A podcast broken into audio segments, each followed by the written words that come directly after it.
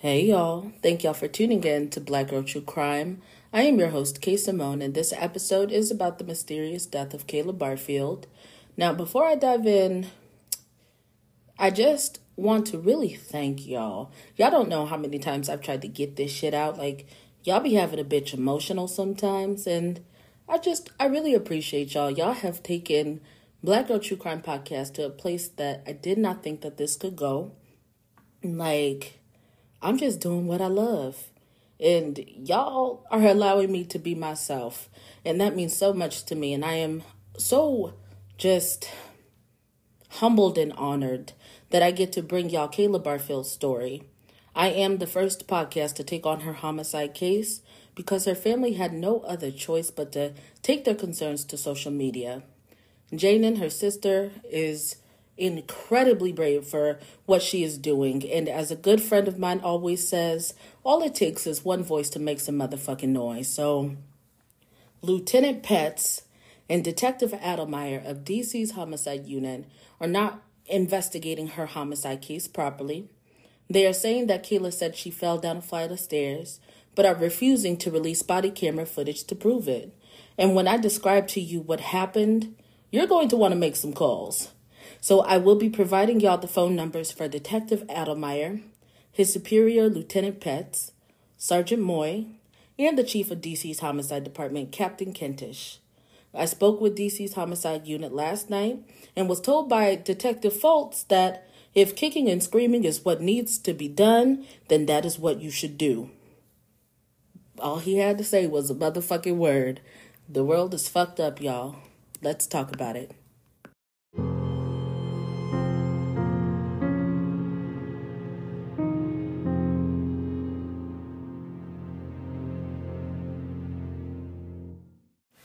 All right, y'all. So before I really dive into it all, I want to take a second to shout out my reviews um, that I have received um, on Apple Podcast. I appreciate y'all so much for these reviews. And even before I say that, um, I know Black Girl True Crime Podcast has a lot of new listeners. I appreciate y'all for tuning in. Um, but just in case you have not heard my earlier episodes, I have mentioned that Black Girl True Crime Podcast is not your typical podcast and I'm not your typical host. All right, I can't sit here and talk about uh, brutality and these homicides and act like a robot, you know, same voice all the way through. There are a plethora of podcasts of your choosing. Um, if this is not your cup of tea, I would completely understand. Um, I feel like y'all know me at this point. I I hate when victims of homicide their cases don't get investigated properly. And it's not because the police can't just catch the criminals, it's not because they've been outsmarted or bested, it's because of their negligence. I do not like it. So I'm just giving y'all a warning before we really dive in. The family of Kayla Barfield said, say what you say and say it how you want to say it and feel how you feel. And I did exactly that. So just a little bit of warning. Uh, so now let's go ahead and look at these reviews. Oh, I appreciate y'all so damn much. So uh, Deanna Rob 88 uh, said, Love it, gave me five stars. Said, I love the energy and passion that you bring to the show. You really do these cases justice. Keep doing your thing, Queen. Thank you so much. I appreciate you. To Star Kitty Vixen said, Here from TikTok, gave me five stars and said, I love it. I appreciate you. Now, amazement underscore said, a true goddess and gave me five stars.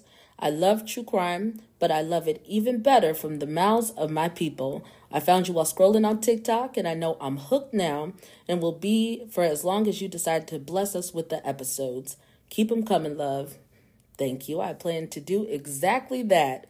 And then uh, KVNGXAN said, Love this podcast and gave me five stars. Love the energy you bring, Queen. Keep striving and being genuine as you are. Oh, I appreciate y'all. I hope y'all feel the same way after this episode, okay? Uh, so let me keep on going.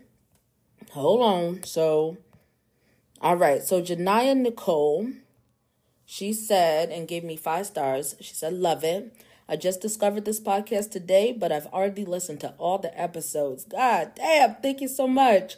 And the amount of research you do, uh, the dedication to the cause is obvious. Can't wait to hear more. And I love all the Washington, D.C. cases uh, since I'm from there. Phenomenal work. Well, boy, do I got a story for you today, and I appreciate um, your comment. Now, Nisa Ray 5 said, Love this channel and gave me five stars. The realness and rawness of it all just makes me feel like we are having a regular homegirl conversation. And that's really how I want y'all to feel, right? Because, yeah, I appreciate y'all so much. And I could have sworn somebody said for me to cuss on. Yeah, there it goes. So CMF, yeah, CFM74 said thank you and cuss on, gave me five stars, and said I appreciate you telling these stories and would other that would otherwise be buried. I really appreciate that because that is why I'm bringing y'all the story of Kayla Barfield today so we can bring awareness and to advocate, you know, behind the Barfield family uh, so Kayla can get her justice. So let's get into the episode and thank y'all for rocking with me. All right, y'all. So a little background on this situation if you don't know already. Black Girl True Crime Podcast was tagged under a creator's post. Her name is Janan, and I will be plugging a lot of good information in the show notes. And basically, she was just describing her sister's homicide case. And I was listening to the video, and boy, I was like, what the fuck is this? Like, it just did not make sense to me. So, her sister Kayla was a victim of homicide last year. And these detectives that I have just mentioned, they're trying to say she said she fell down a flight of stairs. But how, when Kayla was found unresponsive, and even her doctor said to his knowledge, there was no response from Kayla. But the violence that was inflicted on this poor woman eventually led to her death. And like I said, they're not doing shit about it. I'm to give y'all a little bit of background on Kayla Barfield. So she was born November 4th. She's from Ypsilanti, Michigan. I think I said that right. And I mean, very strong background and good roots. Her grandfather, John Barfield, is a philanthropist, and he has a book on Amazon. It's titled Starting from Scratch The Humble Beginnings of a $2 Billion Enterprise. And the book looks fucking good, and I will plug it in my show notes as well. Uh, but growing up, both Kayla and her sister Janan had powerful influences, and their grandparents owned a well known business. These, these women all right, very classy, graceful, and I'm just dropping these these little seeds now because when the ball drops later, y'all are going to know what the fuck it is and what the fuck it ain't. Uh, so once Kayla graduated, she met her husband and they moved to Maryland and they had two children together. Uh, by all accounts, Kayla is an amazing mother and she is absolutely fucking stunning. Like, I cannot wait to show y'all uh, pictures on TikTok. I think I already posted one, but I'm going to post more, especially on Instagram. Like, y'all have got to see her smile. And so, y'all look out for that information. Uh, but Kayla loved the work that she was doing, and she was working at a nonprofit in DC. And she was a budding entrepreneur and artist. Her goal was really to follow in her family's footsteps and grow a business of her own. And she had amazing support. I mean, Y'all go look up Mr. John Barfield and check out Janan's TikToks. And she also has her own amazing business that I will also uh, give y'all information on. But, you know, as we know, life happens, and she did end up splitting from her husband. Uh, but Kayla was very much independent and motivated to continue her passions while raising her children. All right, so February of last year, I mean, at this point, Kayla, she was living in a 100 year old home and she looking around like, you know what, I need to get some renovations done. So she decides that she's going to book herself, you know, a place to stay at the La Quinta Hotel in Capitol Heights, Maryland. And that evening, uh, she was leaving to go to another hotel. So she just decided, okay, the Quinta ain't doing its purpose. I'm going to book another hotel room and she booked the courtyard on Central Avenue. So while she's leaving the hotel, she's on the phone with Janan and they're having a phone conversation. And a woman approaches Kayla and introduces herself as T. And this woman, T, had a baby with her. And basically, T's like, you know what? I'm, I'm in a domestic violence situation. This nigga putting his hands on me. I don't know what I'm to do. I don't have money. Can you help? And Kayla, she decides to take them in because there's no way that she was going to leave a child out in the cold. And so she takes T and her baby uh, to the new hotel room and wraps up her phone conversation with her sister Janan at around 11 p.m. Um, but they continued to text until 1 a.m. And Janan is kind of thinking, okay, this shit is a bit fishy. Um, but Kayla, mind you, she's acting out of the kindness of her heart. I cannot stress this enough. This woman chose to show compassion and empathy when she didn't have to, and that talks so much to her character. Because me personally, baby, I can give you some money, but um, I'm sorry, this world is a little bit scary. Um, but here, take this cash and get the fuck on. Um, but Kayla, just being the kind-hearted person that she is, she took this woman in. Now, after 1 a.m., after they finished their text conversation, Janan never had a normal conversation with her sister after that point. So Sunday comes around and Janan and she has to get up for work and she sees her sister's final text and you know she doesn't really think anything about it because they both have their jobs. They both have the you know their businesses. Both are mothers. Uh, so about a week goes by and Kayla's job calls because it was not like Kayla to not show up for work. Again, shows a lot about her character because if my 9 to 5, if if I I could be gone for about good month and they're gonna be like, okay, this bitch just doesn't want to work here no more. Um, but they're like, no, this is so not like Kayla. So once the job calls out to do the welfare check, that is when family and friends they start blowing Kayla's phone up uh, trying to just make sure that she's okay, try to see what's going on and where she's at. All right, y'all. So I'm going to do my best to describe a very bizarre uh, phone conversation. The two people who are on this call are Kayla's friend and T. T is on Kayla's motherfucking phone. Again, this is very bizarre, y'all. So I'm going to literally slow down how I talk so um, even I can make sense of what the fuck I'm about to tell y'all because the math is not mathing. But I'm going to give y'all exactly what I have heard because I have listened to all of these voice memos um, because these calls were recorded. Uh, so, yeah, I have compiled it all into one explanation. So, y'all just bear with me. So, these audio recordings between the friend of Kayla and T are very telling. T admits that her boyfriend, who is now back in the picture, this is the man that she was allegedly running from. At some point, he had Kayla's phone, and she was also using Kayla's phone as well. So, both of them, they're using Kayla's device at this point. Why the fuck doesn't she have her phone? And T claims that she would try to give Kayla her phone, but Kayla would basically wouldn't call her family.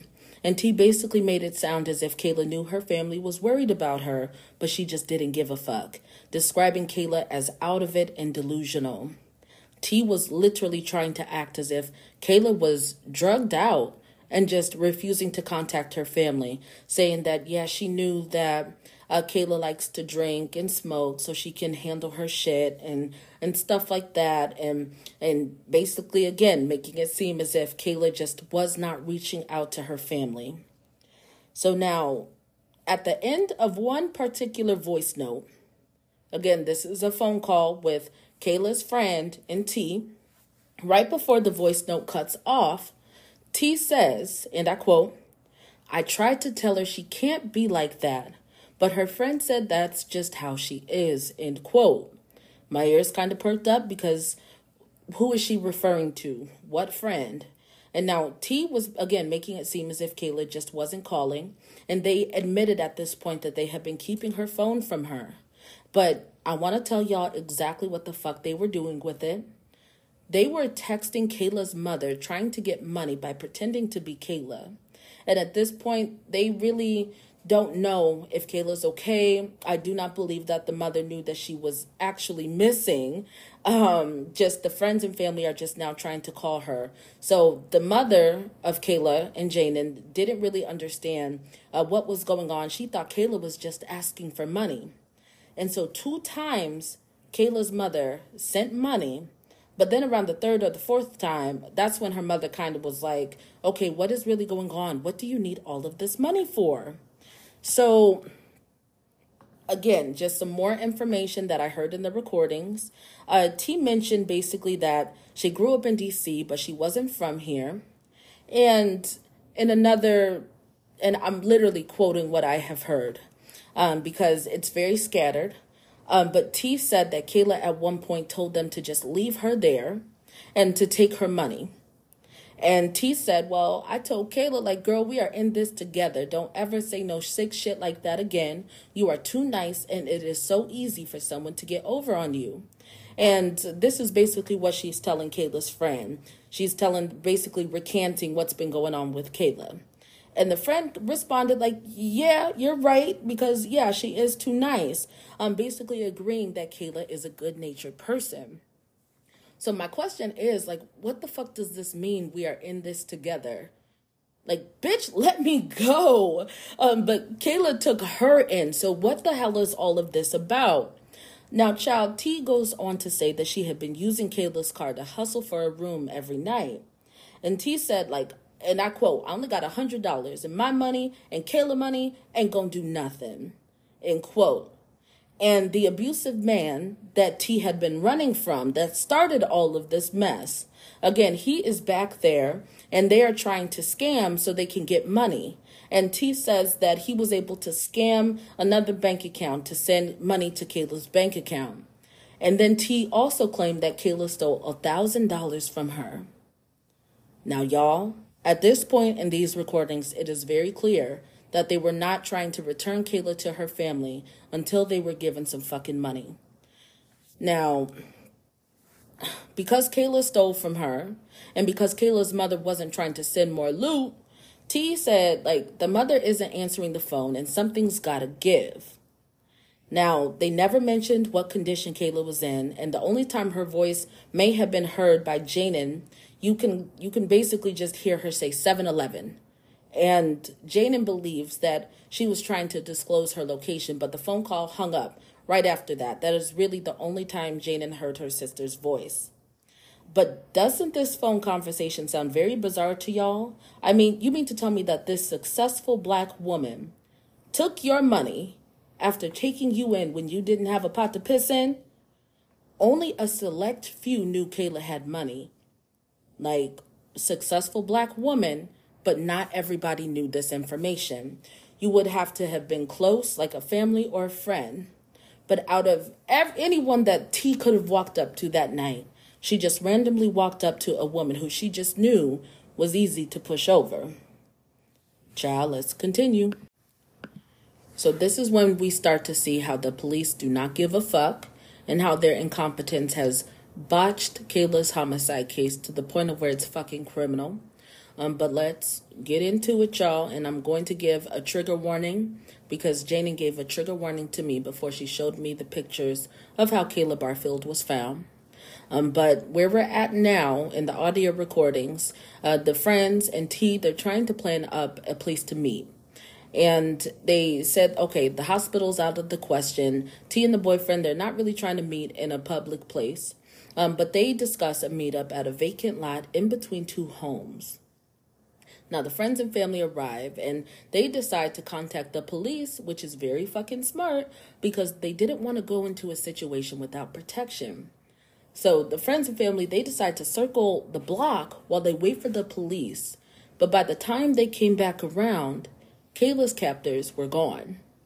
Because instead of pulling up like they were requested to do, the police decided to call Kayla's phone to do a welfare check, and it scared them off like you lazy motherfuckers. Lazy. Lazy and incompetent. We have a woman who's the victim of being held hostage and this is an attempt to get ransom and you call her fucking phone like god damn well yeah t and the boyfriend and kayla now they're in the wind but kayla does end up getting found about 24 hours later now at some point a ring doorbell captures individuals arguing in a parked car and this car would later be identified as kayla's and the owners of the house they call 911 officers they don't show up. The same ring camera caught two individuals running from Kayla's car to another vehicle that had pulled up to pick them up. Now, the next day, the owners they get up for work, and while they're on their way to work, they call authorities again, and then they also called them again while on their way home. The police only notated this information. By the time Kayla Barfield was found, she was barely clinging to life, and the most disheartening fact is that she laid stuffed in the backseat of her own vehicle alone. She was out there in the car as as they were arguing and as they fled from the car to another vehicle.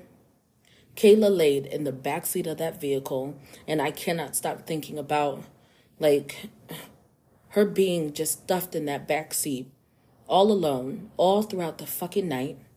She was there because the police are fucking lazy and they didn't do their goddamn jobs.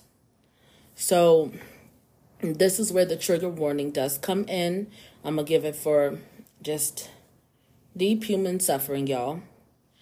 Now, luckily, a family member was right there when she was found, and that is how these photos exist. Um, because if the cousin hadn't been there, we wouldn't know that the police are fucking full of shit. And just to describe what I have seen, Kayla's hair was ripped from her scalp and her locks were in her front seat. Her body was beaten black and blue, her eyes were swollen shut. Strangulation marks are very clear around her neck. Her jaw was broken, and she had ligature marks around her wrists, and to top it all off, she was barely clothed and she was unresponsive verbally. Kayla's family was told by Detective Adelemeyer and Lieutenant Petz from DC's homicide unit that Kayla said she fell down a flight of stairs. The pictures and videos of how Kayla Barfield was discovered, they show a woman who was beaten to fucking death. Y'all, there is a reason that this episode is on Black Girl True Crime Podcast. I have seen with my own two eyes how the fuck did Kayla Barfield fall down a flight of stairs and end up in a whole other city, beaten and bloody, barely clinging to life, and stuffed in the backseat of her own fucking vehicle? And the family, they're trying to request proof of Detective Adelemeyer's claims but he has refused to release body camera footage because it is an active investigation. Bullshit ain't about nothing. Departments release body cam footage all the goddamn time. Or is that only when they are shooting us in the fucking street like animals? It's so easy to traumatize us, but it's so difficult to give us peace of mind. And that is fucking sad. All the Barfield family, all Janan needs is just show us proof. If she said what the fuck you are saying that she said, why is it so hard to just show us? So now, due to Kayla's alleged last words, because Kayla did succumb to her injuries, she did not have much time after she was found. But the detectives are not convinced that a homicide even took place. But the story is not done, y'all, so let's continue. So T and the boyfriend, they must have been shocked uh, when they realized that they left their food stamp card at the hotel where um, they were holding Kayla hostage. And now, what pisses me off is when the world's dumbest criminals get away because our police departments are so slow in their response and incompetent. Would you believe that these motherfuckers went back to the hotel for the food stamp card? Now, at that point, a cousin had shown up, and the staff at the hotel they said, "Yeah, we, we saw the woman and the man and the baby, and they left this food stamp card." So the family members sat outside and waited for hours. And just think of what that moment was like. Like, I got you motherfuckers now. Well, the authorities were contacted and no one showed up, and it took Detective Adelemeyer 24 to 48 motherfucking hours to get back to Janan because he said he had personal family matters to attend to. Y'all, this shit is sick. So now they they got away the first time. And now this situation here, they have shown back up for this food stamp card, and none of you motherfuckers show up. What the fuck are y'all getting paid to do for real? Like, really, what are y'all getting paid to do? So now, at this point, the police aren't really helping, and this negligence, it, it's so early in the investigation that is criminal. Uh, but Janan, and she begins to try and bait, you know, T and the boyfriend because she knows that they have her phone. Just days after Kayla died, there were messages that were read. So that means that the cell phone is on. That means it can also be tracked. Well, when Janan tried to inquire with the homicide detective about getting the location of Kayla's phone, he told her this. The department that taps phones only works 9 to 5, and they aren't fully staffed to dispatch someone. The radius is only about 10 miles, so you might have an easier time going to a cell phone provider and getting the records yourself. What the fuck? What is this? I literally just gave y'all the case of Oluwatoyin Salau and Victoria Sims. Oluwatoyin Salau held hostage by that evil ass motherfucker. But when Victoria Sims, a white woman, went missing in one goddamn day, they were able to interview the whole fucking uh, the whole fucking family and all the people that she ever knew. They subpoenaed for the phone records. They were able to track her to that man's house in hours. But this shit right here, what the fuck is this? The department that taps phones only works 9 to 5 and they aren't fully staffed to dispatch someone. Get off your fucking ass and do your goddamn job. But you know what? Let's let me not let me not get too too hot cuz I still got to finish telling y'all this case. So this is when Lieutenant Petz comes in and because Janan, at this point, she's sick of Detective Adelemeyer, and I'm sick of him too. Like, you ain't shit ass bitch. But for a year, they have been trying to get updates and movement on Kayla's case. And for a year, Detective Adelemeyer has not called in witnesses, investigated the voice memos between Kayla's friend and T. He hasn't spoken with the owner of the house who saw T and the boyfriend flee into a different vehicle. For one year, this man has gotten paid for piss poor police work, and Lieutenant Petz is no fucking better. Janan flew to D.C. to meet with them face to face, and they were told that the detectives were not in office and that they should call back tomorrow. Let me say it again flew to DC to meet with these detectives and they never returned her call. And this was what September or October of last year and the rape kit hasn't even come back. And Kayla Kayla's abductors, her murderers are still out there, y'all. They're still out there. We have a woman who was held hostage and used for ransom, and the police are not even returning phone calls. They're not even returning phone calls. So, unfortunately, this is where I'm going to have to leave y'all for now. Because honestly, this shit done raise my goddamn blood pressure. So, on the next episode of Black Girl True Crime Podcast, Janan will be my special guest. In my show notes, there will be links to Kayla's GoFundMe, as well as a link to Janan's profile. Lastly, you will also find the phone numbers for Detective Adelemeyer, his direct supervisor, uh, supervisor Sergeant Moye, Lieutenant Petz, and the Chief of Homicide, Captain Kentish. Y'all better give them a holler and ask them about why there isn't any movement in Kayla Barfield's case. They might not pick up. They might say because you're family that they can't provide information. That is okay. I implore y'all to keep calling and keep pressuring them. Keep putting on the pressure. Because I didn't even mention all my notes on the history of corruption in DC's homicide unit. Like, don't get me fucking started. That might actually even be a whole other episode. Like, y'all, the negligence is very fucking clear. But they are trying to close Kayla Barfield's case and say that she fell down a flight of stairs. This is a beautiful mother with two children, her whole life ahead of her, snuffed out because she decided to give help, to give aid to another woman. To another woman I have laid everything out to y'all the best that I could, and I'm going to save the rest for the next episode of Black Girl True Crime. But I implore y'all to take a look at my show notes, and thank y'all for tuning in.